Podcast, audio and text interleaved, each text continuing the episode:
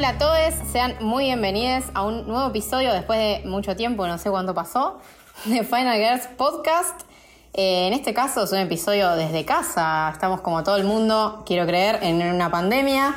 Eh, bueno, el coronavirus atacó a la sociedad y no, hay que tomar recaudos, hay que quedarse en casa, uno no puede salir, hay que buscar la forma de entretenerse y creo que nosotras, en cierto sentido, en este capítulo, eh, vamos a buscar eso, que la pasen bien con un nuevo episodio de Final Girls. Eh, les habla Lunática, conmigo están, eh, bueno, Rocío. Hola, no sé si se me escucha bien o mal, pero bueno, estamos acá. No, sí, está, está- te escuchamos bien, Ro, ¿cómo andás? Bien, muy bien desde casa, porque hay que cuidarse y no hay que salir, así que quédense en su casa escuchándonos. Sí, sí, sí. También conmigo está Fio. ¿Cómo andás, Fio? Hola chicas, ¿cómo andan? Eh, a los que nos están escuchando, acá en cuarentena, viviendo nuestra propia película de terror, podríamos decir, con el- la paranoia, el miedo, pero bueno, bien, dentro de todo. Sí, estamos como sobrellevando la situación como se puede, ¿no? Yo creo que cada uno está. No sé, creo que los que somos más nerds del cine, de los cómics, de los juegos, como que la estamos pasando un poco mejor que capaz que la gente que no sé, que tiene otro tipo de pasatiempos. Sí, yo la paso bárbaro en mi casa, eh, pero bueno, cuando tenés que salir al supermercado se convierte ¿no? en, un, en un momento muy de nervios y paranoia, y ahí la paso bastante mal. Pero bueno, por el momento... Yo me siento como en Indiana Jones cada vez que tengo que salir al supermercado. Este, hoy tuve una situación muy graciosa que la voy a contar, que es que estaba en una quesería comprando, porque para colmo cuando uno sale compra y tiene que pensar porque compra por ahí para 10 días o para una semana. Iba a cambiar una mermelada porque tenía la etiqueta rota y yo soy muy fifi con esto de que yo necesito que todas las etiquetas estén perfectas. Hola, Toc. Sí. Y le hablo a una señora atrás mío y le digo, voy a cambiar la mermelada. Y la señora cuando le hablé se asustó porque le hablé, o sea, estábamos a un metro de distancia, pero le quería avisar que iba a dejar el canastito solo. Se asustó y se cayó contra la góndola. No. Tipo, ¡ay! Está bien. Le digo, bueno, eh, como que se asustó de que le haya hablado, viste, como que no esperaba que alguien le hable. Y yo estaba con el tapabocas, todo, o sea, y era como, señor, no la voy a contagiar por decirle que voy a cambiar la etiqueta de la mermelada. Voy a buscar otro frasco. Pero, o sea, la paranoia ha llegado a niveles, este, yo cuando vi eso dije, bueno, Estamos desarrollando como un miedo al otro bastante de película. No sé cómo será volver a la vida a la vida normal. No sé si volveremos a la vida normal.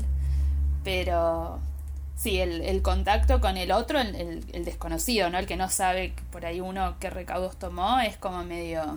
Sí, no, para mí, a ver, a la larga uno va a volver, pero la realidad es que, va, yo no tengo tantos recuerdos capaz de la, de la pandemia de 2009, que fue la del eh, H1N1, pero me parece que no duró tanto tiempo. Eh, va, de hecho lo estuve buscando y fue solamente un año de pandemia.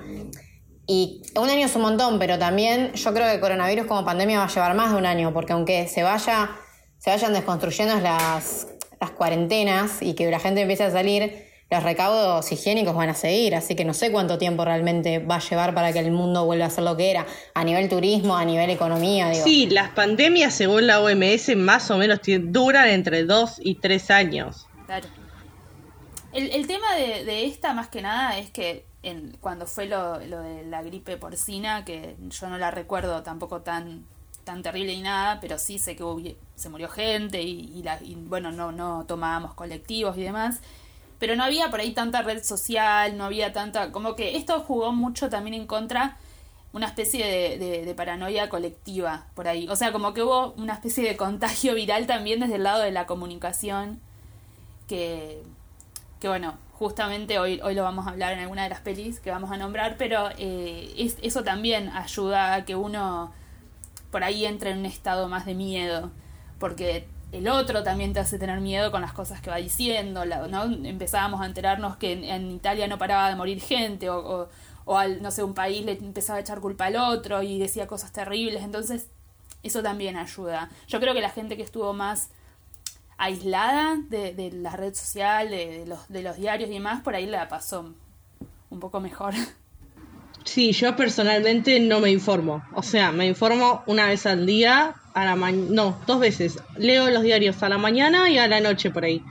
Pero trato de ni siquiera ver noticieros ni nada, no solo porque hay muchas fake news dando vueltas, sino porque todo es cuasi devastador. O podés ponerte una peli, ¿no? Y, y después poner un podcast y olvidarte de todo y ya fue, qué sé yo. Sí, bueno, lo que podemos arrancar a hablar es que nosotros para este capítulo lo que pensamos es, obviamente, como para ponerlo en el marco del coronavirus, hablar un poco del terror pandémico o de la ficción especulativa pandémica, o sea, no solo hay películas de terror basadas en virus, eh, hay otras que son capaces de más de ciencia ficción o de otros géneros, pero que todas capaz tienen algunos temas en común. Y bueno, yo de casualidad lo que en estos días estuve por alguna razón viendo pelis o más pelis de terror o más pelis de virus o ese tipo de cosas. Si se fijaron en Netflix, eh, todavía sigue siendo, o sea, en la parte de populares sigue habiendo cosas de virus. Sí, sin, sin dudas que va a ser el, tema durante un tiempo, como decía, ¿no? No, no va a ser cosa de, de acá un mes. Exactamente. Em, y bueno, yo leí un ensayo que se llama Eat the Rich, como comerse a los ricos o comer a los ricos, Pandemic Horror Cinema, que está escrito por eh, Johan Goblum, que por lo que averigué este escritor, que yo llegué a este ensayo de casualidad, no me acuerdo ni cómo, porque mirando Twitter, mirando Internet, mirando, uno termina leyendo estas cosas. Nada, el tipo escribe mucho de pandemias o, por ejemplo, de cómo a veces el terror pudo haber sido imperialista, o sea, siempre le da un poco de contexto social. Quiero leer más de él, yo leí esto, quiero, ahora quiero leer libros o cosas que tiene. Y lo interesante es que habla de la ficción pandémica que según este escritor surgió eh, no solo en el cine, sino en escritos en la época de la gripe española o la, eh, ¿cómo se llama esta? La peste bubónica, la, eh, Black Plague en inglés. O sea que ya hace un montón que se viene especulando o asustando a la gente con, con esto, con pandemias, porque las pandemias vienen de hace un montón. Y nada, siempre, por más que sigamos teniendo pandemias, siempre la sociedad no está preparada. O sea, mal o bien, siempre hay terror, siempre hay miedo. Y entonces, bueno, lo que tiene interesante este ensayo es que habla como, sobre todo el cine pandémico, que particularmente él habla de películas zombies, pero creo que podemos hablar de otras pelis que igual este ensayo aplica.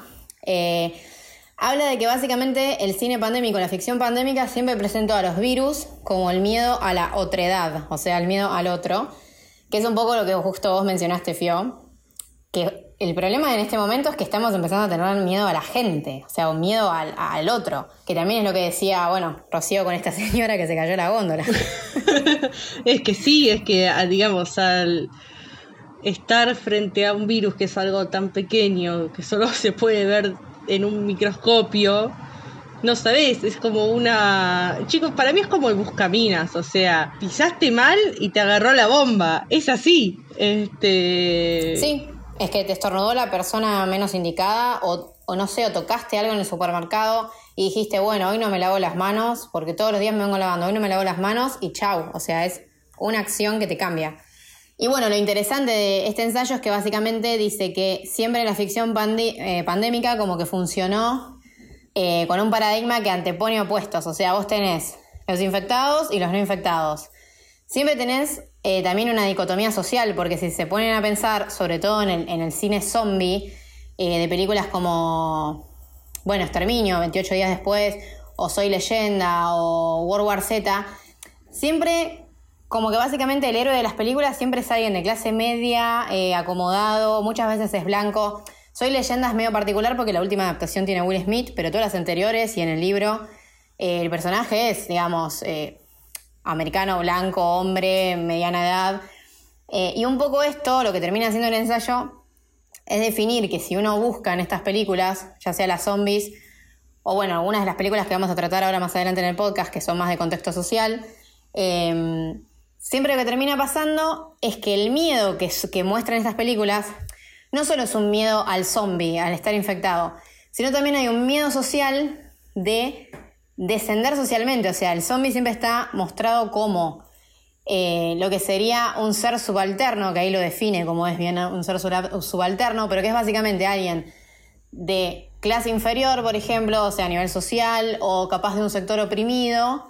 Y nada, básicamente siempre el héroe es alguien de clase media o clase acomodada y capaz de un sector eh, no oprimido.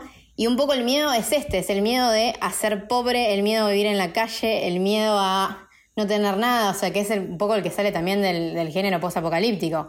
Eh, que muchas veces el centro no es el zombie, sino como pasa en The Walking Dead o como pasa en la película La carretera, de Road. El miedo es el miedo a, no sé, a, lo que puede devenir el ser humano, básicamente. Y nada, el enfoque la verdad me pareció interesante porque además da, ejemplos de varias pelis, también de, de Train to Busan. Y básicamente me parece que es re, más allá de que habla de la ficción pandémica, hoy en día me parece que ese miedo existe. O sea, el miedo a.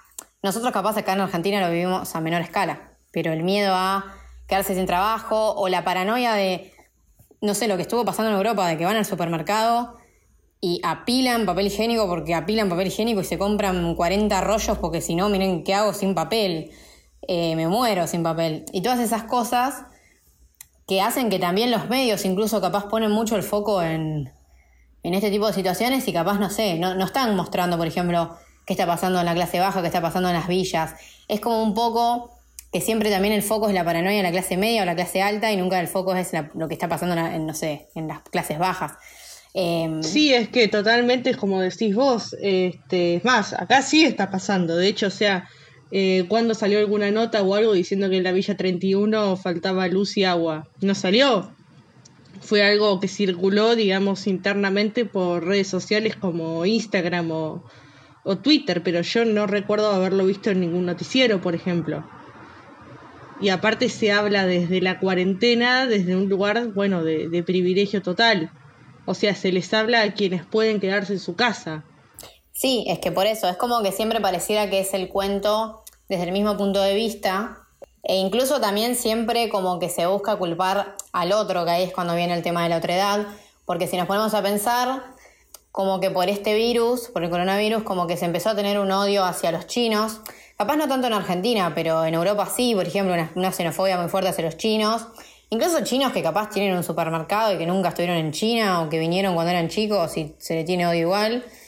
Eh, como está pasando acá en Argentina, que Argentina hace rato está en una crisis económica, entonces también ya está como instalada un poco la cuestión de que es difícil vivir, es difícil viajar o es difícil pagar las cuentas. Y es fácil leer por ahí que ah, esto es culpa de los chetos, esto es culpa de los que pudieron viajar. Y no necesariamente es así, o sea, como que hay un odio siempre a lo, a lo que es opuesto a nosotros. O sea, yo no puedo viajar o no quiero viajar, no importa, y el que pudo viajar o viajó por lo que sea, por trabajo, por estudio, es culpa de ese que trajo el virus. Entonces como que siempre hay una especie de tirarse la pelota contra el otro. Y termina habiendo un odio social que no importa lo que generó el virus, si es un zombie, si es un chancho, si es un murciélago, lo que importa es como el odio que se generó y creo que la ficción pandémica habla de eso. Está re bueno el artículo. Arroba, ahí se te cortó, no sé qué dijiste. No, que dije que estaba bueno el artículo. estaba bueno el artículo. Está bueno el artículo.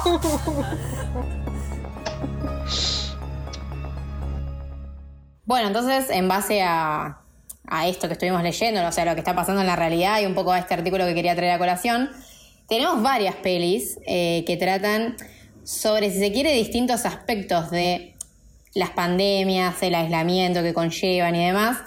Y bueno, queremos arrancar con dos películas eh, que justamente tratan el tema de lo que es esto, de aislarse, estar solo y capaz no saber qué está pasando afuera, o como decía Ro, que ella, por ejemplo, no quiere leer noticias o solo busca fuentes eh, que ella cree fidedignas, como puede ser la OMS, obviamente.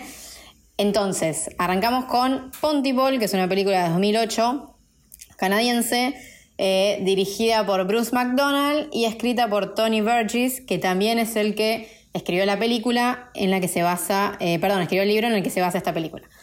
Em, y bueno, Pontypool es una peli particular, o sea, lo que tiene de particular es que básicamente todo ocurre en un show de radio, o sea, nosotros nunca vemos qué está pasando afuera y se nos relata una especie de suceso pandémico que no vemos, pero que sí nos llega con, bueno, con esto, con los reportes de diario, las llamadas de radio, las llamadas que hacen en la radio y demás. Eh, entonces es una película que en el, guion es muy importante. Sí, como, como vos decís, Flor, es una película que está basada en una novela. Eh, de hecho, el, director ha, hablado, es, es, como un personaje muy, muy conocido en, el, en el escenario de terror canadiense, que como sabemos es bastante particular y está bastante desarrollado dentro de, lo regional. y es un tiene sus, eh, sus propios festivales o, secciones importantes dentro de festivales del terror, que, no es por lo general un, género que sea muy, muy querido en, los, en los circuitos más reconocidos y demás. Eh, y el director ha dicho que él considera que la película es una especie de, continuación o capítulo del libro. Eh, yo el libro lo leí, no lo terminé, eh, lo, leí en inglés porque no, no lo conseguí traducido, pero me costó un poco, es un libro que, que bueno, trata la misma temática, es todo ¿no? La, la, idea de que llega un virus, muy, muy el contexto actual, y lo, cómo empieza a afectar eh, a un pueblo Pontypool. Lo que tiene es que va y viene, o sea, va trabajando distintos aspectos, puntos de vista de distintos personajes y se vuelve un poco confuso. Pero yo creo que la película lo que ha logrado de alguna manera es justamente sacarle todos estos artificios literarios, bueno, porque es otro, otro tipo de texto, no es cinematográfico, pero eh, le sacó un montón de cosas que por ahí la hacen mucho más clara. Pontypool no es una película difícil de mirar, es una película con una narración que se entiende, es, eh, tiene un desarrollo, podríamos decir, bueno, clásico y, está, la verdad que está muy buena. Eh, no sé si es muy conocida, porque no, no la he como hablado mucho con, con nadie, pero salvo, bueno, nosotras cuando delineamos el podcast, pero eh, es una película que está bastante buena. O sea, es muy raro que no, que no sea un poco más conocida. Sí, yo estoy de acuerdo con Fío, en el sentido de que Pontypool, eh, lo que más me llamó la, atención, este, yo no lo había visto, es el tema de, bueno, del uso de la de única locación y digamos como el personaje principal bailando y narrando toda la situación de lo que está sucediendo afuera, lo que no se ve, cómo pasa por una señal radial, me pareció súper interesante cómo estaba manejado. Y bueno, sí, el guion la verdad es de fierro, está muy bien escrito. Sí, tiene una onda la, serie argentina de la frecuencia Kirlian, ¿no? Lo sienten que es como... Sí, no lo iba a decir yo, no lo iba a decir yo, lo dijiste vos, pero Cristian, si estás escuchando este podcast, ya sabemos lo que hiciste. Ah. Muy buena la frecuencia sí, ¿eh? Pero, pero uno la mira y, la y, recuerda, ¿no? Como a Pontypool un poco.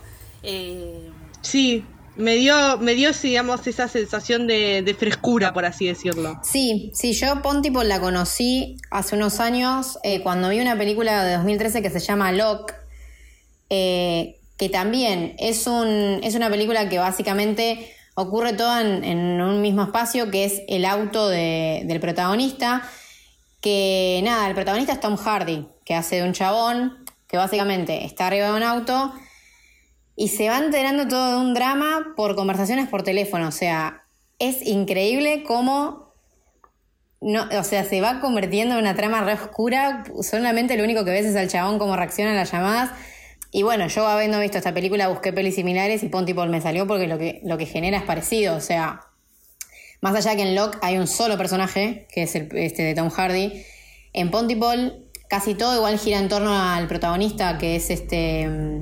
¿Cómo se llama? Sí, Grant. Grant, que es un conductor de radio.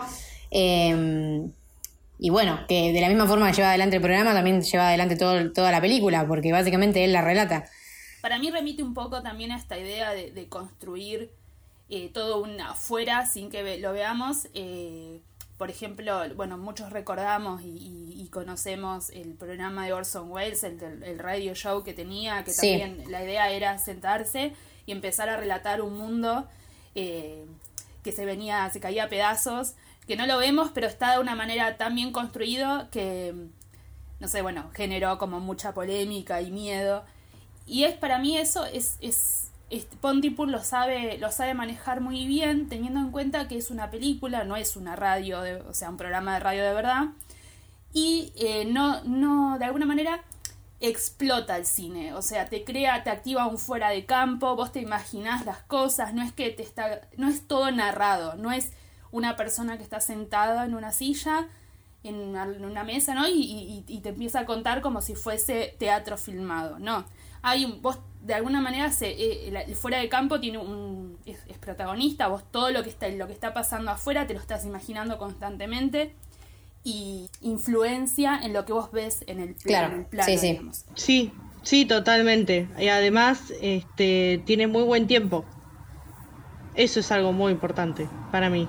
Sí, es una película que no, no, no, no, no aburre. Por ahí al principio eh, se hace un poquito más larga, pero... sí, pero a mí lo que me pasó por el principio, por ejemplo, es que la idea del conductor de radio tiene como una voz muy especial, es como...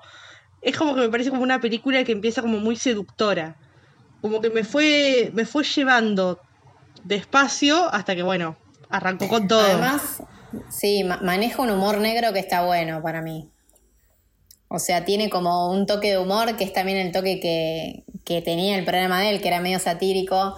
Eh, porque incluso cuando empieza como la acción ahí en el, en el cuarto de la radio, eh, como que todo es medio tomado desde un ángulo medio satírico, o sea, las muertes, todo, está bueno. A mí me, atrapó la peli, la verdad. Sí, sí, sí. Sí, tiene, tiene como una vibra media Carpenter.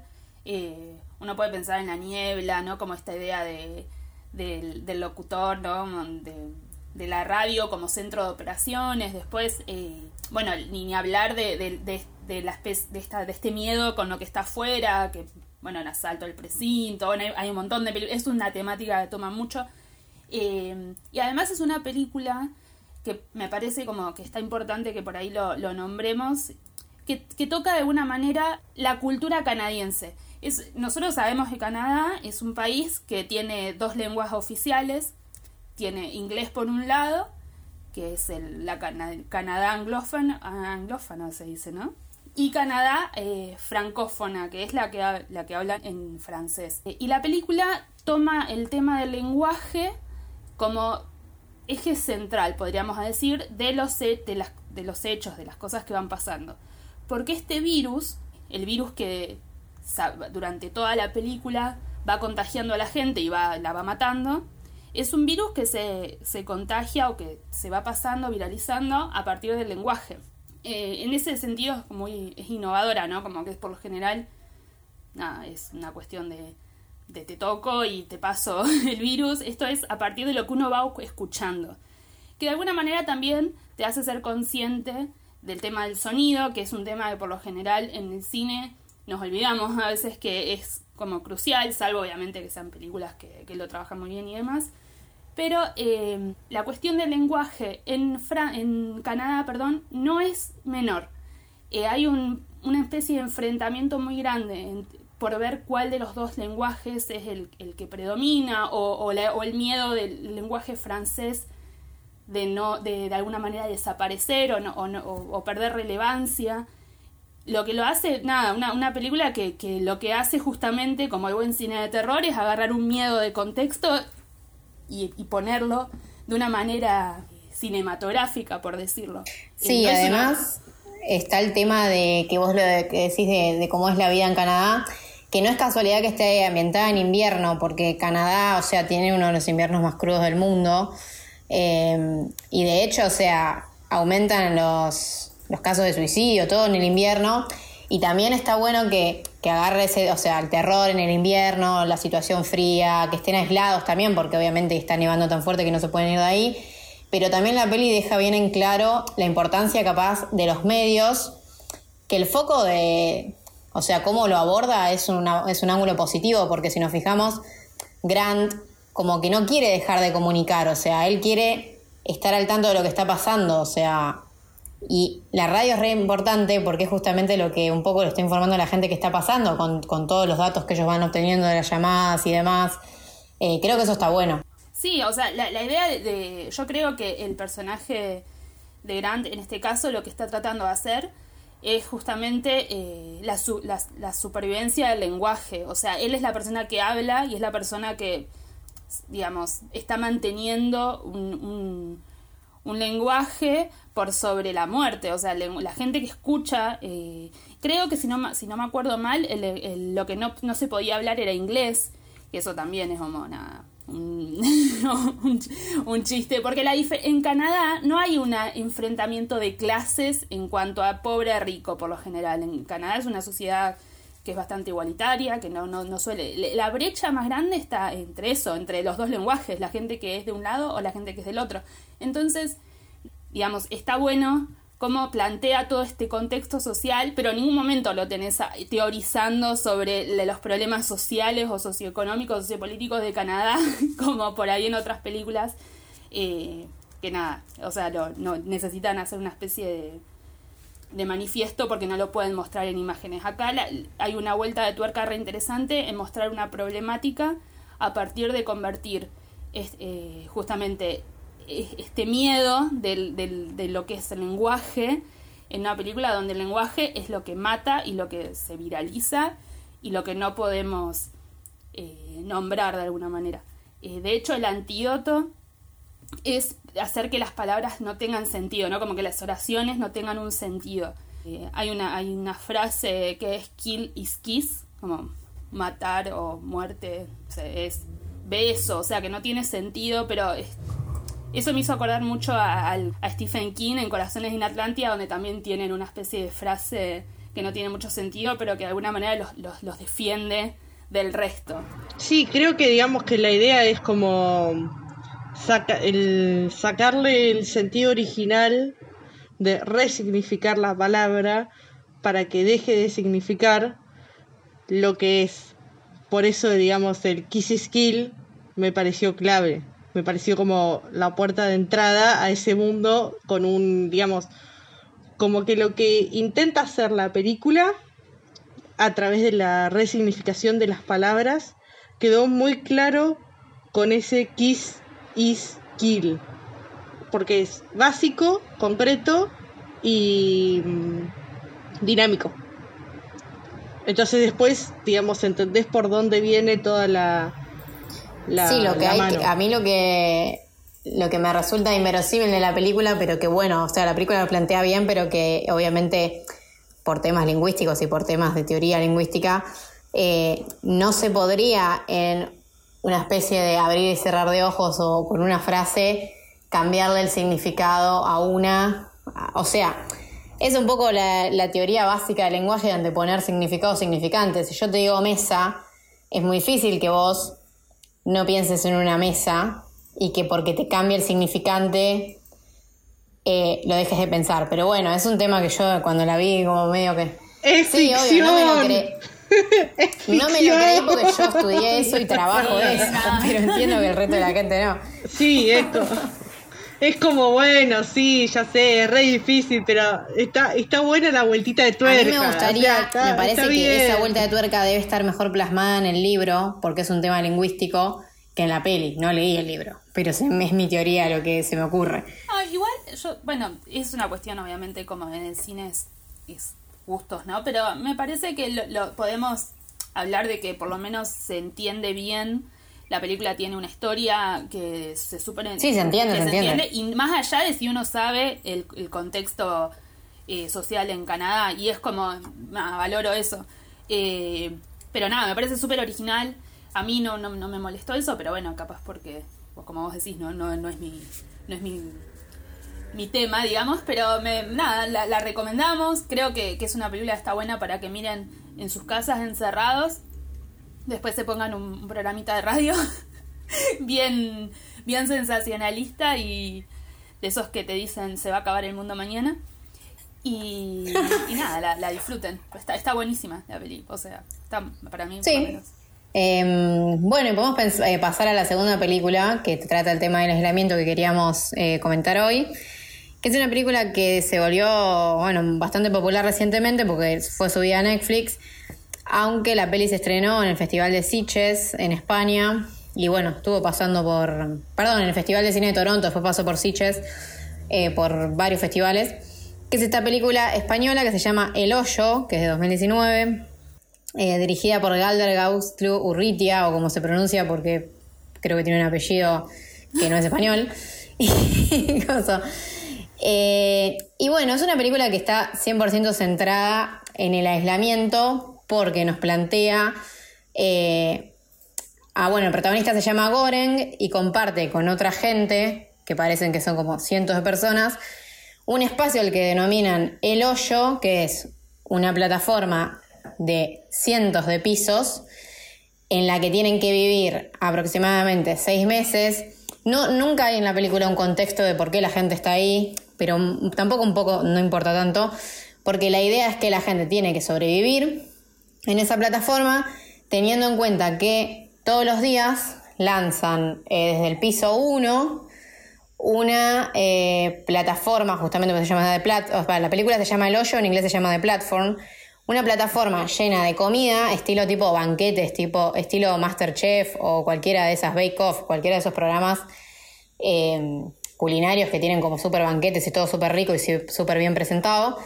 Lo pasan de la plataforma 1 hasta el final, que sería justamente el pozo de este hoyo.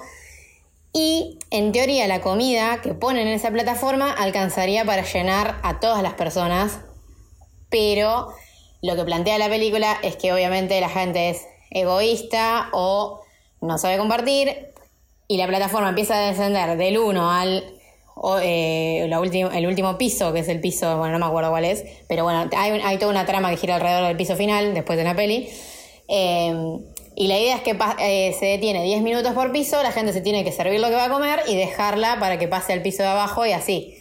Lo que termina pasando, que ya la película nos lo muestra en los 10 primeros minutos, es que la gente justamente es egoísta, no sabe compartir y ya en el piso 50, 60 empieza a no llegar comida. Eh, Nada, el planteo de la película es bastante similar, o sea, no es un planteo nuevo, es un planteo como podemos ver, por ejemplo, en Snowpiercer, que es la película de, del que ganó el Oscar hace poco, de Bon Joon-ho, que salió en 2013. Eh, es este planteo un poco social de que en los escalones de más arriba está la gente más rica o la gente que tiene acceso más sencillo a la comida o a poder vivir fácil. Y más abajo, como pasaba en Snowpiercer, que era que justamente en los vagones del fondo vive la gente que Incluso la película esta del hoyo los muestra como, comportamientos más sádicos o más animalísticos. Eh, que nada, que se tiene que rebuscar el día a día de cómo sobrevivir si no me llega comida o si me llegan dos gramos de comida por día. Así que bueno, esta película justamente lo que trata para mí del, del tema del aislamiento es obviamente la típica versión pesimista de que la gente cuando está aislada y no sé, afuera hay una situación de, de no sé, de crisis económica o de que no pueden salir o, demás, como que un poco empieza a salir el lado egoísta o, no sé, más centrado en uno mismo de las personas.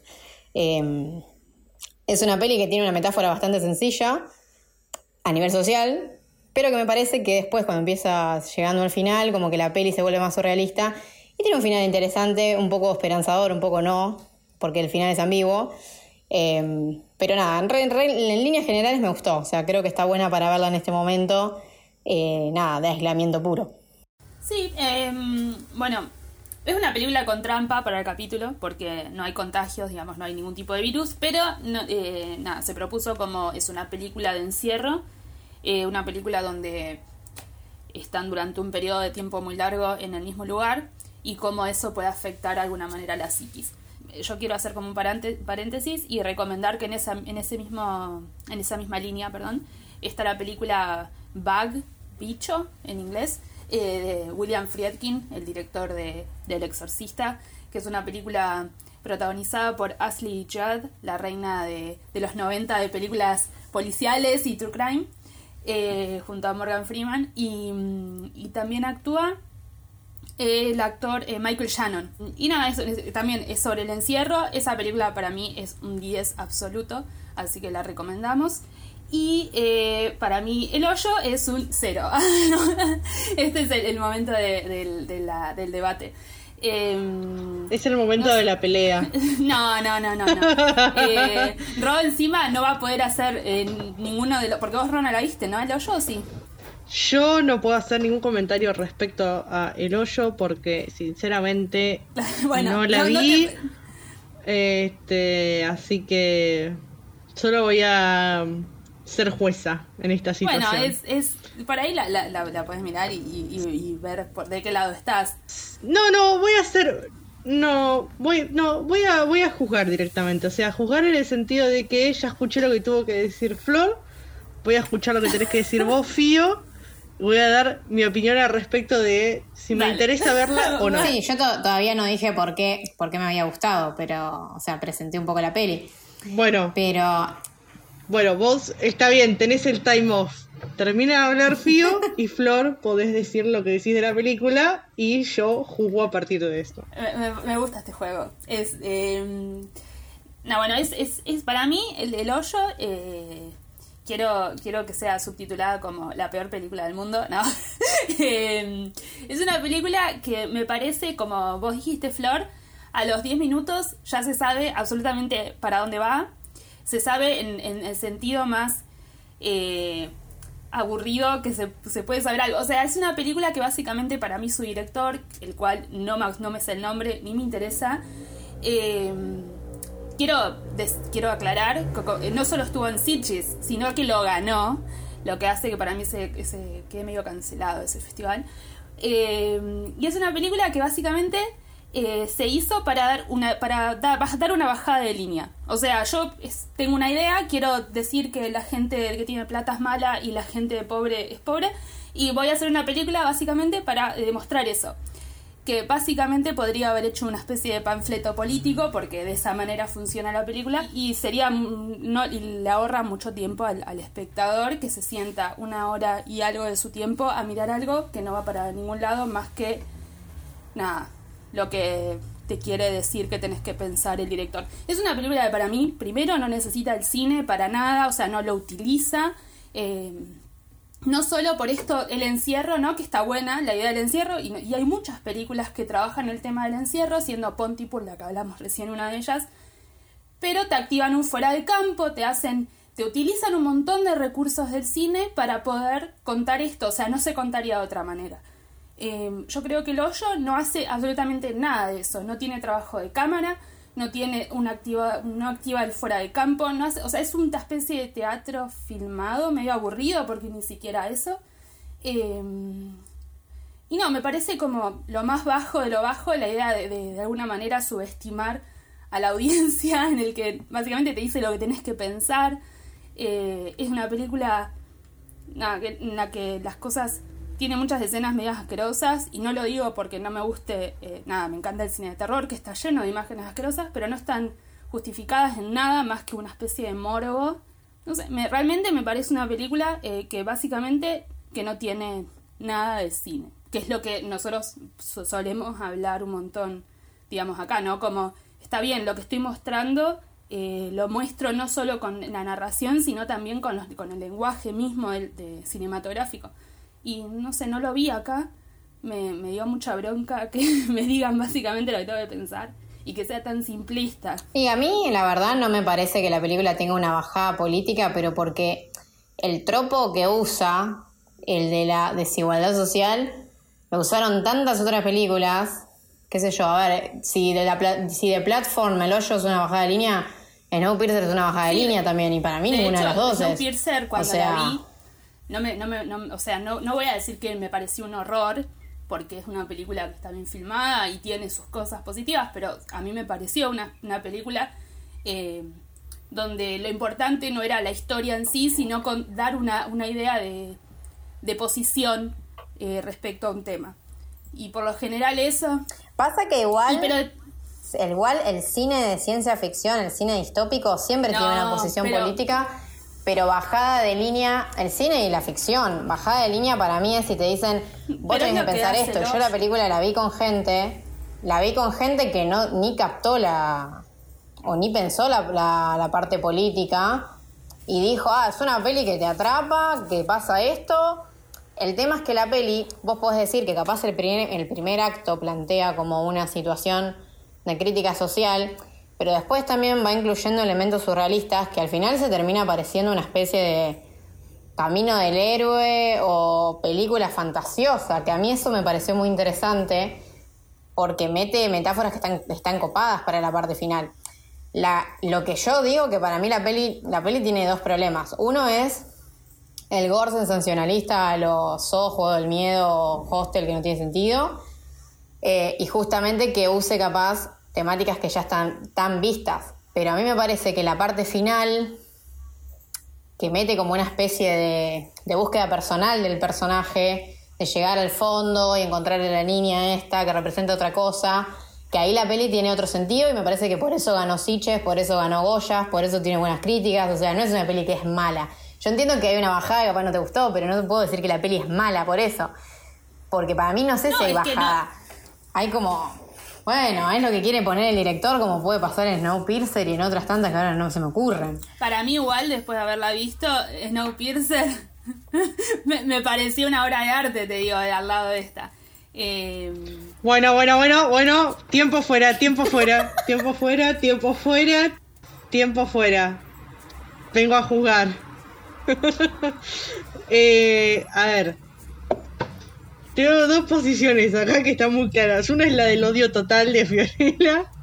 Y la otra es la de Flor, que es. Es una buena película. O sea, es la de. Está. Está bien, pero no tan bien, me parece, ¿no? Claro, es un 7, un 6, un 7. Un 6, un 7. Un 6, un 7. Bueno, entonces estamos ahí. Yo creo que comparar esta película que, reitero, no vi con una película de Bon Joon-ho me parece demasiado. Porque Bon Joon-ho Sí, es Bon Joon-ho Joon-ho y pelis. sabe lo que hace y lo hace Bojo Ho bien. tiene varias pelis no están buenas, igual, ¿eh? Eh, O sea, A mí, sinceramente, desde la sinopsis, el hoyo no me atrae. No me atrae porque ya lo vi. Ya siento que lo vi. Pero igual tengo que Sí, verlo. no, es que para, para mí una de las cosas que plantea es re básica. Di- digamos, teniendo, teniendo en cuenta todo lo que dijo Fío acerca de el uso, el uso de los recursos narrativos, de los recursos este, estilísticos y cinematográficos que no los tiene, no me llama la atención. Por eso, pero igual tengo que verla para terminar de jugarla. Es así, solo vengo a. Solo vengo a hacer comentarios divertidos acerca de, lo que están diciendo ustedes. Eh, para poner un poco de, de pimienta, nada más. Para mí, por el último acto, o sea, solo por el último acto la peli vale. Es de esas pelis que vos empezás y decís, bueno, no sé. Y después al final, clic, como que hace un clic. Capaz, a ver, si, si fuese una peli sólida, bueno, te diría, es un 9, un 10, no. Chicos, y después lo que gana los premios, los premios, vamos. Cada cosa gana un premio. Sí, pero bueno, para mí sinceramente es muy muy mala. Entonces, nada, y para mí de verdad no, no tiene nada de, o sea, lo que digo lo siento que lo digo con, con lo que con fundamento de lo que vi, no Ob- obviamente entiendo que, que hay otras posiciones y está bien. Eh, yo solamente quería aclarar que eh, si bien todo el cine tiene una, una, una mirada del mundo de su director y las personas que, que hacen la película, eh, para nada eh, eh, las películas son bajadas de líneas cuando están bien hechas en cuanto a que tienen una primera historia que no tiene nada que ver con las intenciones políticas. El cine, y, y voy a dar el ejemplo concreto de toda la filmografía de John Carpenter, eh, que básicamente es una mirada antisistema del mundo y son películas que nada, no tenés en ningún momento a, sus personajes haciendo un monólogo de lo que está bien, lo que está mal, digamos, en ese sentido sí, es verdad, la ciencia ficción, el, el terror, todo el fantástico son justamente eso, son, es, la, es la manera que tiene el arte de criticar el sistema y criticar las cosas que no están funcionando en el mundo. Es lo que más nos gusta de este género. Ahora, lo podés hacer de una manera eh, poética, creativa, o lo puedes hacer de una manera, eh, nada, como el hoyo. Invitamos igual a que la miren, eh, pueden estar en cualquiera de las dos posiciones y eso está buenísimo. Estaría bueno que nos comenten en, en, en las redes a ver qué piensan. Nada, o sea, me parece que es una- un debate que está bueno. Sí, sí, sí, coincido. Eh, y además también, yo creo que también a veces las pelis depende mucho con qué, mm, nada, cómo las encarás, ponele. Yo puse el hoyo un día que decía nuevas adhesiones a Netflix, Play. Y después me enteré que había gente hablando de la película. Capaz si vos, no sé, como hizo Rob, que leyó la sinopsis y dijo, ah, esto no me atrae y no la ves. Yo capaz la arranqué a ver, qué sé yo, sin tener idea de qué era.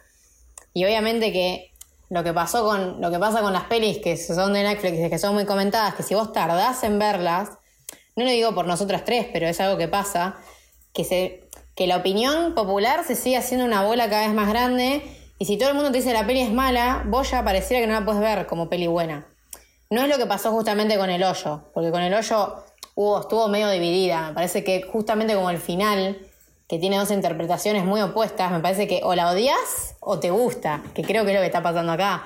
Hay gente que le pareció una mierda y gente te dice, no, está buenísima. Entonces, eh, creo que eso está bueno el debate, sí, que justamente que comenten en nuestras redes a ver qué les pareció.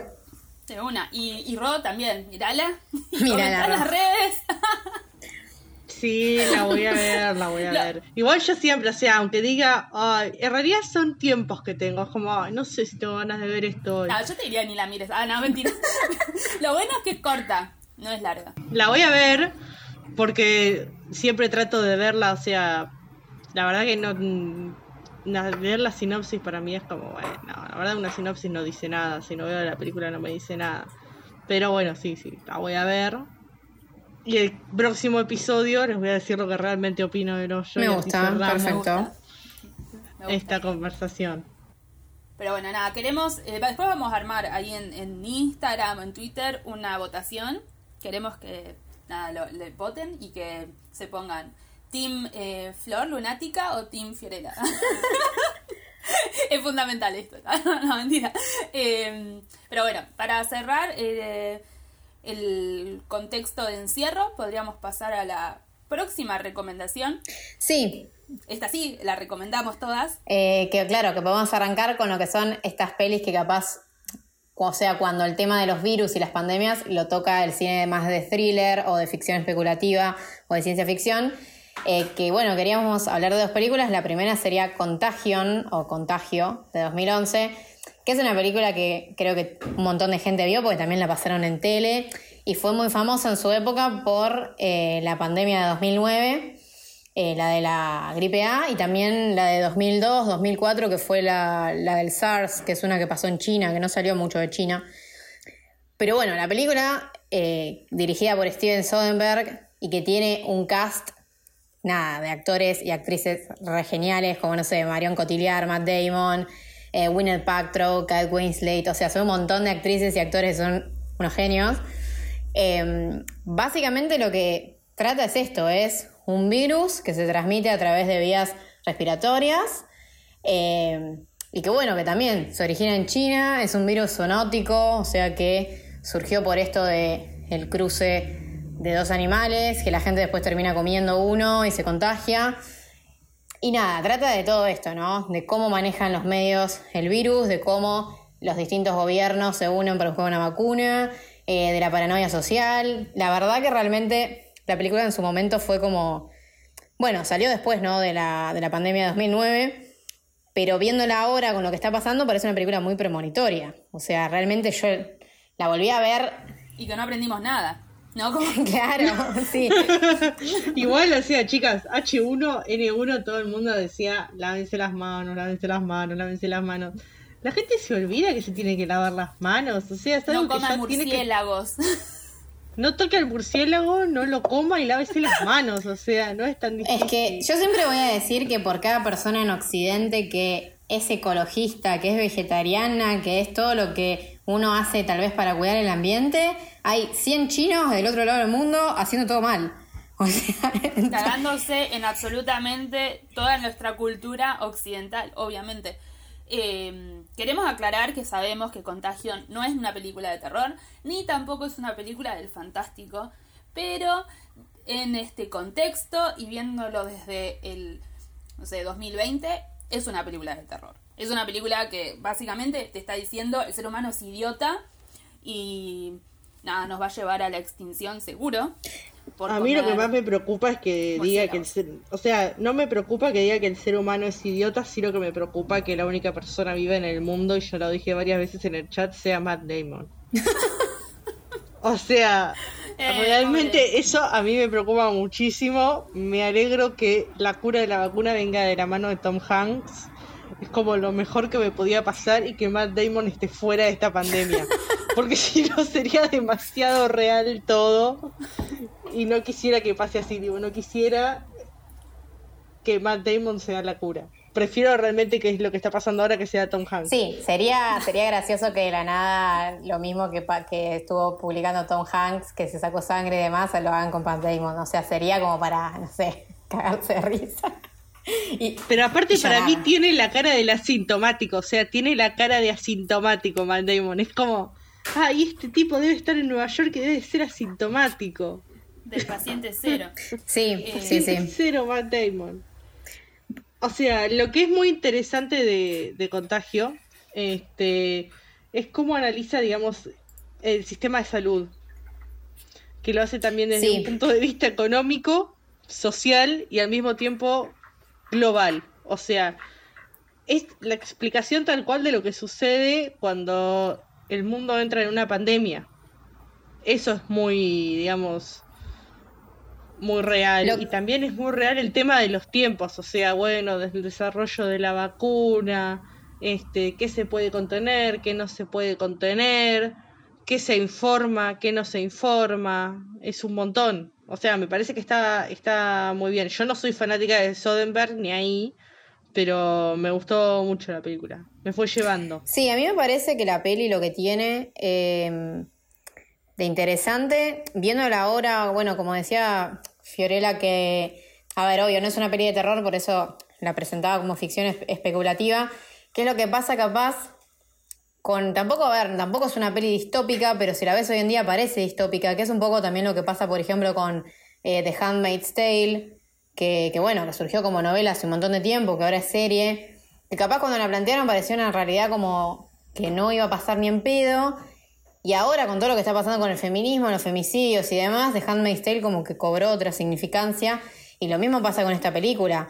Eh, hay un montón de cosas re premonitorias de contagio, que a mí lo que me llama la atención es que, por ejemplo, la película no trata el tema del aislamiento, como que en ningún momento hablan de cuarentenas y de ese tipo de cosas, pero también creo que eso es porque justamente es una película muy estadounidense y el caos que se muestra en las calles es un poco parecido a lo que las imágenes que mostraron hace poco de Nueva York, de, gente corriendo, de fosas comunes, de basura tirada, todo eso que hay, hay una escena en contagio que nada, que es muy clara del caos y de la gente muerta y demás, que me, viéndola, yo les digo, la vi ayer y me pareció hay imágenes que son calcadas de lo que está pasando ahora. Eh, es terrible eso. Sí, el supermercado es terrible para mí. Sí, bueno, y también otra de las cosas que la película llama la atención que, que haya como podido ver hacia el futuro, que es que en 2011 capaz todo lo que es internet, de los influencers, YouTube y todo, como capaz que hay una especie de opinión aparte de la de los medios en redes, eh, eso no era tan, no estaba tan visto en ese momento y que ahora el personaje de Jude Law, que, que es básicamente un influencer o alguien que tiene como otro pensamiento opuesto al gobierno, opuesto a los medios, que habla con la gente y que la gente le cree, eh, es un poco también con lo que está pasando, por ejemplo, con todas las conspiraciones que hay de que, no sé, de que la pandemia la crearon, de que, de que los gobiernos están controlando, o sea, como que hay un montón de teorías que no se sabe si son verdad, si no son verdad, y que están surgiendo todas de internet, básicamente. Sí. Y después, bueno, me parece que es una peli que, bueno, la escena final, ¿se acuerdan de la escena final? A mí el final me enojó. Bueno, el final, yo no sé, es raro porque cuando yo la había visto, me pareció, la primera vez me pareció como, ¿qué quieren decir acá? Y ahora, ahora, de la escena con el murciélago y el chancho, ahora tiene todo el sentido del mundo, decir, no. A mí me enojó, yo les voy a explicar por qué me enojó ese epílogo. Me, porque me enoja la necesidad de Soderbergh de tener que cerrar. Si Sí, ya se entiende lo que pasó, o sea, es necesario que muestres toda la cadena. Si ya se entiende lo que pasó con la cadena, ¿es necesario mostrarla? Este, Capaz es que sí, yo creo que en el momento o para la película la escena no tiene sentido porque ya incluso ya estaba cerrado, o sea, ya habían encontrado la vacuna, eh, Matt Damon un poco, nada, hay una escena linda entre la hija de él, qué sé yo, está bueno. Y de la nada me pones eso, día uno y a Gwyneth Paltrow contagiándose. El tema es que la escena esa me parece que está re buena, porque si vos la ves ahora decís, a ver, se sabía que iba a surgir otro virus zoonótico. De hecho, un paréntesis. Si quieren pueden ir a Netflix y ver la serie esta en pocas palabras, que hay un capítulo del coronavirus que explica lo que son los virus zoonóticos, cómo surgen, que hay un montón. Uno es el ébola, el otro fue en su momento el HIV. Eh, pero que la película ponga un murciélago haciendo caca y que se lo coma un chancho Y que eso que en el virus es tan, es, es increíblemente premonitorio. ¿Cómo va a decir cómo pasó? ¿Cómo sabían esto? No, es que se sabe del SARS. O sea, igual, digamos, este. Hay un SARS que viene de los murciélagos y un SARS que viene de lo porcino. Entonces, digamos, pensar entre. O SARS es de los murciélagos y el porcino tiene otro nombre, que no me lo acuerdo. Pero bueno, o sea, pensar en que, digamos, dos virus pueden juntarse, digamos, en una mutación, eh, para mí es totalmente lógico. O sea, está buena la escena, pero igual, no, a mí igual lo que me molestó real fue, digamos, la circularidad y la intención de sobreexplicar una situación. Eso fue lo que me. Sí, es que en eso coincido 100% porque a veces pareciera que las películas tratan de idiotos a la audiencia, o sea, no era necesario. Eh, para mí, por eso, yo creo que esa escena coincido con vos en que sobra en la película, pero como la película se resignificó ahora, creo que esa escena también es como para verla como con otros ojos, tipo, wow.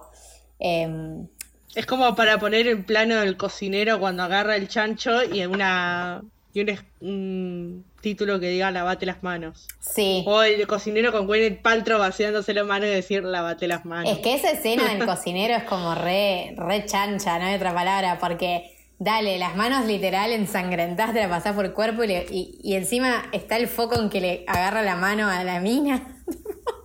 Lavate las manos. Conclusión, la gente es sucia. También me, me interesa saber eh, a ver qué opinan nuestros oyentes, nuestro, nuestro querido público fanático del terror, eh, sobre Gwyneth Paltrow. Ah, para mí es un personaje muy polémico. Para mí es un, personaje mm, que se merece estar en el medio de, de, un contagio viral, viral y que le ataque un murciélago, no sé. ¿Vieron su programa de, la empresa que Netflix le hizo un programa de televisión? Sí, lo estuve, estuve viendo el primer capítulo y me gustó, ¿eh? Dios mío. Me parece interesante. Me parece interesante y, rarísimo, sí, porque me parece muy raro todo lo que. Es lo un que culto, boluda, ¿o no? Es un reculto, sí, es, una secta. Sí, sí, sí, es una no secta. Jodamos, no jodamos. Es una secta, boluda. Es una secta, es una secta en una redacción chic. Es así, ¿no? Sí, sí, sí, no, yo, yo no vi nada, así que si ahora dicen que lo vea, lo voy a ir a ver. Por favor, es más, sale capítulo del programa de Winner Paltrow, porque es una locura eh, todo eso que armó alrededor, es bizarrísimo, es medio cienciología, o sea, en, el sentido no de los principios, sino como esta idea bizarrísima de, construir todo un, no sé, un, mundo, eh, una, una, ideología, no sé, es muy raro, es muy raro, ella me da un terror terrible. Eh, y nada, es, es muy gracioso que estén en esta película. Sí, no sé, yo, digamos, yo cuando vi el primer capítulo dije, ¿qué estoy viendo? ¿Qué es esto? Estaría bueno a ver que si alguien la vio que nos comente si ha tenido pesadillas como en el Paltrow. Wild Wild Country 2. Mal. Winnie Paltrow es nuestra próxima hoyo, sépanlo. Mal. Qué fuerte. Sí. No, pero vos miralo y decimos.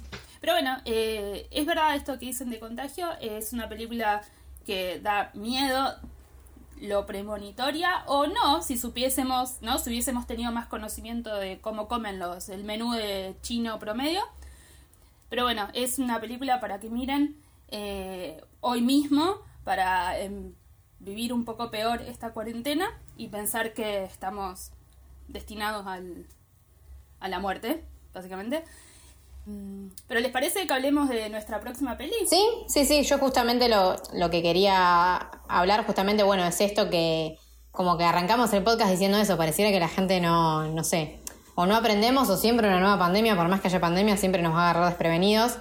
Eh, y la otra peli que había salido a colación en base a contagio es Outbreak de 1995, eh, de Wolfgang Petersen, que yo la verdad no la volví a ver, pero sí eh, tengo algunos recuerdos de haber leído el libro de Hot Zone, eh, que es una peli un toque parecida a Contagio, pero se basa en, bueno, es básicamente lo mismo, solo que el virus eh, está un poco más inspirado en el ébola, que, que el ébola, bueno, no sé si fue pandemia realmente, creo que no, pero sí es una enfermedad que generó miedo y, y psicosis en su momento por, por todo lo que se habló, de lo que genera y cómo es fue epidemia, Claro. fue epidemia, no llegó a ser, no llegó a tener el estatus de pandemia, porque de hecho hubo un par de casos aislados, creo que en Estados Unidos. Pero bueno, o sea, pasa que no sé si para el ébola ya no había Sí, una el- el de ébo- vacuna o, y o tratamiento, o sea, los que realmente la pasaron mal fueron los países africanos en los cuales estaba más presente, pero era como algo más tratable. Digamos, y e- igual en la película en Outbreak, Dustin Hoffman encuentra un virus de una fiebre hemorrágica que dice, uh, esto es re jodido, hay que buscar al paciente cero, todo, y bueno, es un super infectólogo él, y va a salir a rescatar gente, o sea, no es más que, no es más que eso la película, es un infectólogo también al estilo personaje de acción que sale a buscar la vacuna y el paciente cero que o casualidad también es un, es mono, mono, sí. es un mono no es un murciélago Sí, sí. es un mono tienen que buscar el monito tienen que buscar el monito súper adorable el monito De hecho, para los que recuerdan el- los- los- la, los- la época del videoclub, estaba siempre la cajita. Acá le pusieron pandemia, creo, o epidemia. No, pandemia, no, perdón, epidemia, como dijiste vos, Ro. Y tenía a Dustin Hoffman, la carita de René Russo y la carita de un mono, ¿no? Sí, sí. sí Sí, sí, estaba ahí como protagonista, un mono muy adorable. pobre monito Sí, es una peli que, que yo creo que viene también para verla, si no sé, si uno viene medio embalado de contagio, que quizás contagio es la más premonitoria de este tipo de pelis, para seguir teniendo un poco de una dosis de pandemia en nuestra vida, como si no fuese suficiente, ¿no? La que ya tenemos. Que si uno piensa en todas estas pandemias o epidemias, que del ébola también en su momento hubo un montón de, de teorías conspirativas, que no me acuerdo si las pelis las, toma o no, pero que por ejemplo siempre dijeron que el ébola fue diseñado porque el ébola más que nada tuvo eh, brotes en, en África.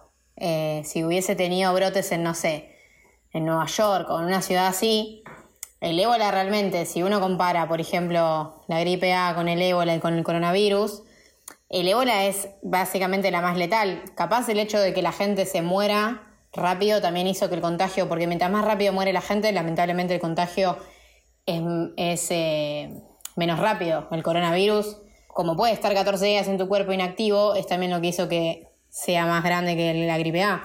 Pero bueno, no sé si la peli trata de estos temas conspirativos o no, pero yo me acuerdo que en su momento el ébola también generó mucho miedo por eso, porque se pensó que, no sé, que lanzaron una bomba de ébola en África y por eso se murió tanta gente.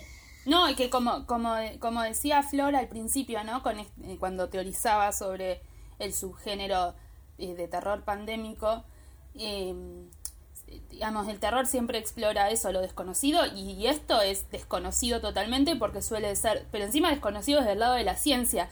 Entonces, lo que nos da seguridad, que es el, saber científico, y nosotros pensamos que eso lo tenemos cubierto y nuestra salud de alguna manera está a salvo, y de repente es la, gente de ciencia, que es la, que, la gente que no nos suele fallar, se encuentra en un desconocimiento absoluto.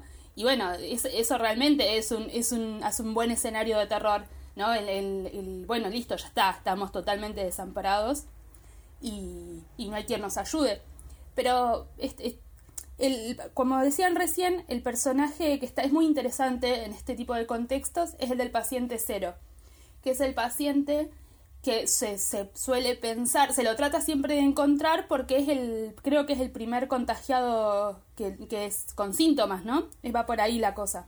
Que es un personaje que está, está bien trabajado en, en otra película de las que vamos a hablar. ¿Quieren que empecemos con esa? Sí, sí, yo diría de, bueno, de cerrar un poco esto de, las ficciones pandémicas o, capaz eh, ficción thrillers, para pasar a otras pelis que, sí queríamos mencionar, que están más centradas capaz en lo que se trata el virus en el cuerpo o, bueno, en la persona en sí.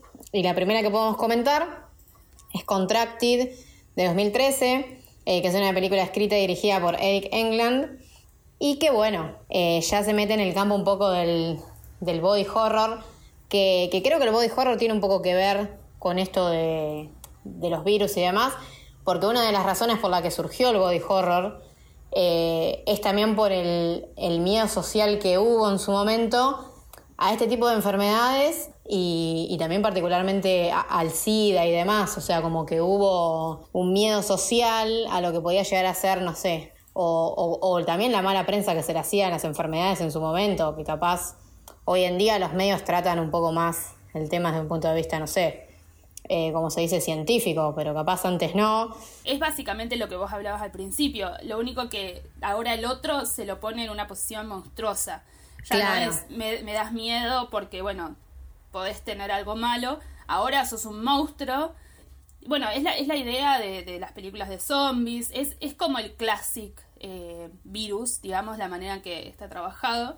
A diferencia por ahí de las anteriores que hablamos. Pero bueno, como decías, ¿no? Eh, tiene una ahora tiene un, un enfoque un poco más personal. No es tanto de el, el zombie o el, o el infectado como horda, tipo las películas de Romero o, o bueno, las, la- digamos, las de zombies más como conocidas, eh, sino es la idea de, de cómo se va incubando este virus y, la, y en las transformaciones corporales que como decís son muy propias del body horror.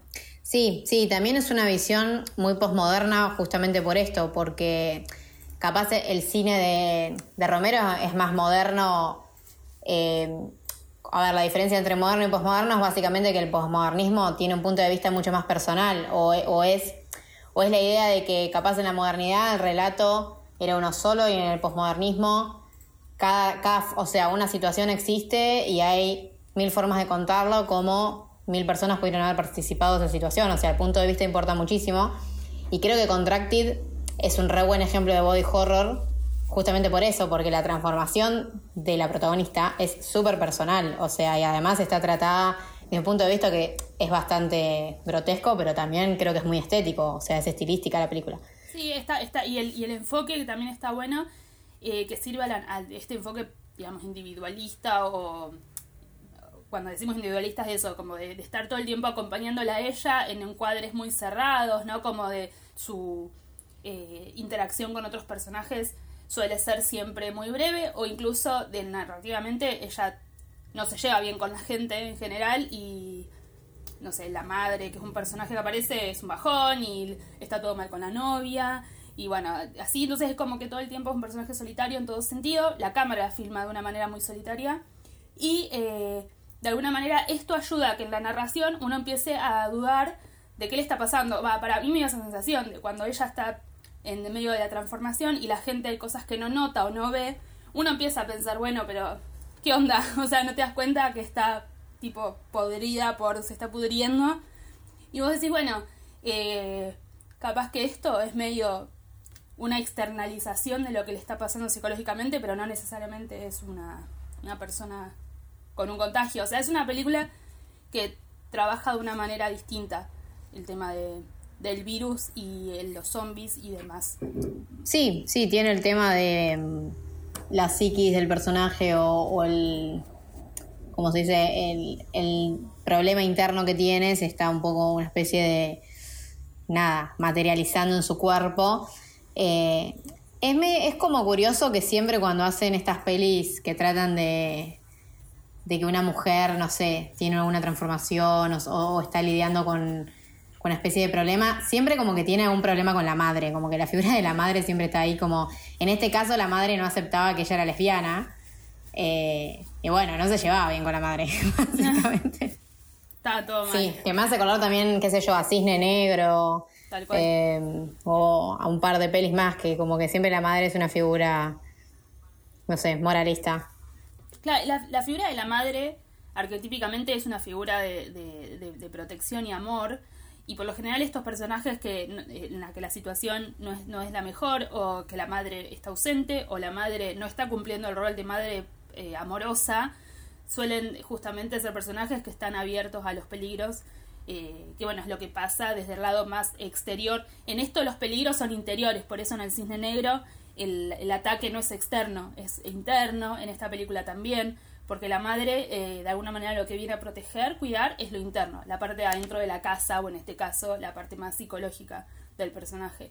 Eh, y sí, en, este personaje es un, eh, es un lo que en ningún momento es, es- está, bien en la película, pobre. Empieza todo mal y termina todo mal. De hecho, el, el final, que típico, ¿no? De, de, de, película de contagio, o sea, termina básicamente contagiada y full, no sé, transformación en lo que sea, eh, está bueno porque termina donde suelen empezar las películas del, del género, del subgénero, perdón. Bueno, es una película que tiene un ritmo que está muy bueno, ¿no? Y es una película corta dentro de todo y, y desde, desde el principio ya te está como eh, tirando toda en, a la pantalla, no para un segundo, está, eso está bueno, está bien editada. Además, no, ustedes no, que a mí me parece que otra de las cosas reinteresantes de la peli, que no solo el final también es como atípico, sino que también muchas veces el terror como que tiene, es, es más, no digo que las pelis son moralistas, pero hay como una especie de tropo o tema moralista que es que vieron que muchas veces como que el personaje, porque en este caso la chica se empieza a mutar porque es violada y después como que, o sea, como que hay un acto sexual que la infecta, digamos, que está bueno que ese, que ese acto sea una violación, porque hay otro montón de películas que, que, qué sé yo, que es muy típico que siempre se pone como superior al personaje que es virgen y capaz los personajes que son promiscuos son los primeros que mueren. Entonces como que el acto sea una violación hace que no, no tenga ese típico foco moralista de ah, tuviste sexo, ahora vas a ser castigado. No, porque ella obviamente que justamente no tuvo sexo y es castigada, que básicamente sufrió una especie de crimen de odio porque ella es lesbiana, la violan porque es lesbiana. Entonces la peli me parece que tiene un ángulo de que desde el punto de vista social está bueno. Más allá de que lo agarra del lado del body horror y que el tipo que la viola había estado con un cadáver, toda una cosa returbia y morbosa. Pero está bueno, me gusta que el acto sea una violación porque bueno, un poco también está demostrando que, qué sé yo, que la violación es una violación, no es sexo. Sí, y que claramente tiene un... deja secuelas en, el personaje, ¿no? Esto de... Claro. O sea, la manera de, de, mostrar esto es a partir de un, de, un subgénero de, infectar, ¿no? De, infección, perdón. Eh, que es una película, a mí me hizo acordar un poco, que seguramente ustedes también, a, It Follows. Eh, no me acuerdo cómo era en español el nombre. Te sigue, te sigue.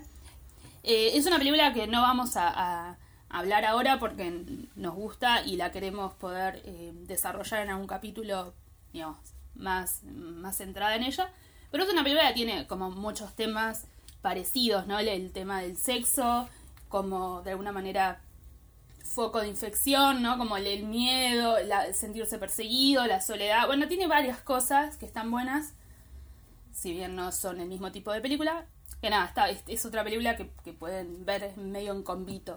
sí, sí, eh, It Follows está bueno como agarra, porque obviamente que It Follows es terror psicológico, pero también es, es Camino Beige o todo este relato del despertar sexual, que también me parece que el enfoque del sexo que tiene eh, It Follows está bueno, porque también hay toda una gran metáfora de cómo, bueno, de cómo se da el despertar sexual de los protagonistas y demás, y cómo es esto, qué es lo que te sigue eh, es una peli que sí, que está buena que la agarremos en otro capítulo, no sé. Tiene un montón de ejes para cubrir y habría que ver cuál agarrar, pero está buenísima, sí, sí.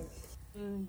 No, me parece que hay como una cantidad de películas interesantes que hemos nombrado, que están, todas tienen, eh, están o desde el lado del encierro o el virus y el miedo a, a los contagios y al exterior, que nada, son todos temas que obviamente hay un montón de películas más, pero estos nos habían parecido interesantes para, para poder hablar. Yo no me acuerdo si Contracted está en Netflix.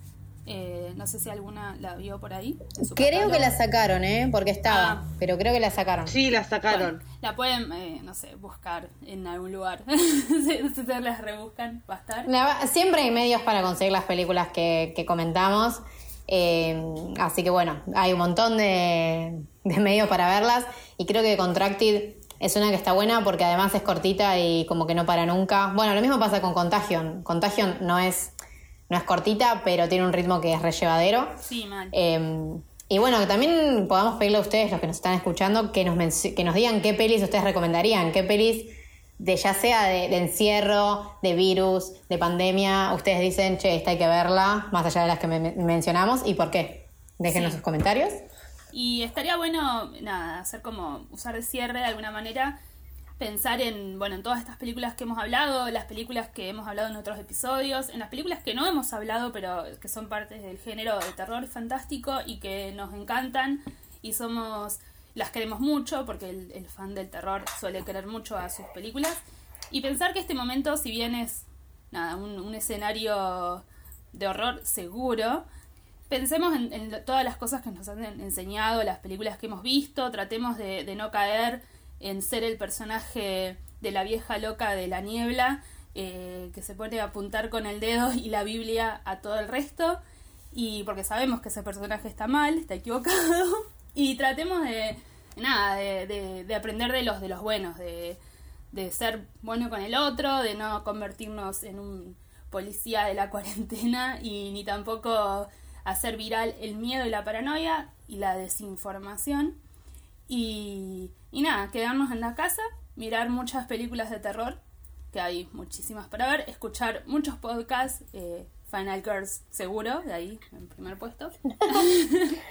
y, y bueno, me parece que va por ahí. Sí, sí, creo que está bueno también saber que si bien es cierto que, que, nos, que no son temas, no, no son momentos que estén buenos, que una pandemia nunca está buena, pero que también, a pesar de que hay, qué sé yo, hay mala intención de algunas personas, capaz de algunos medios, también hay otra cara de la moneda que es que hay gente que ha demostrado que es solidaria o que ha habido acciones que están buenas o que creo que todos nos hemos sorprendido con alguien o con algo en la, en la, cuarentena que nos dio a entender de que, ah, bueno, qué bien, o que, no sé, que a nivel social ves que la gente se está comportando, o que todos están poniendo su granito de arena, qué sé yo, por lo menos acá eh, bueno, La Plata, que es nuestra ciudad, uno no ve cosas tan raras como capaz te muestran los medios de, no sé, de España, Italia y, y, qué sé yo. Por lo menos si estamos del lado bueno de la pandemia, un poco lo tenemos que aprovechar y, y, no sé, seguir sumando nuestro granito de arena solidario para que se termine pronto. Ojalá. Crucemos los dedos. Muy cruzados, todos los dedos cruzados. Mal cruzados. Sí, sí. Así que bueno, entonces eh, estamos llegando al final de este episodio podemos decir, este episodio de terror pandémico o ficción pandémica. Eh, y nos seguimos escuchando en un próximo que todavía no decimos la temática, pero que ya vamos a tirar las pistas en redes, supongo, como hacemos siempre, a ver si adivinan las pelis o no. Y ya saben. Y bienvenidos a, a la segunda temporada eh, de Final sí. Girls. Sí, sí, sí. Esto después del lapso que tuvimos y además que el quiebre que hubo a nivel mundial con la pandemia, podemos decir que arrancó una nueva etapa en el podcast. una segunda temporada. Eh, que bueno, que esperamos que, que, haya salido todo bien. Ahora estamos grabando a distancia desde nuestras casas. Y nos van a. Sí, con nuestra productora ahí de, de, escuchándonos. Así que nada, también saludos. Sí, sí, siempre hay que agradecerle obviamente a Sofi, que aunque ahora no está, ustedes no la están escuchando, está acá operando la, nada, la conversación y obviamente editando todo el audio y, y hace posible los capítulos. Sin ella no podríamos. Eh, y bueno, nos volvemos a escuchar, ya saben, por Spotify y nos encuentran en redes como Final Girls.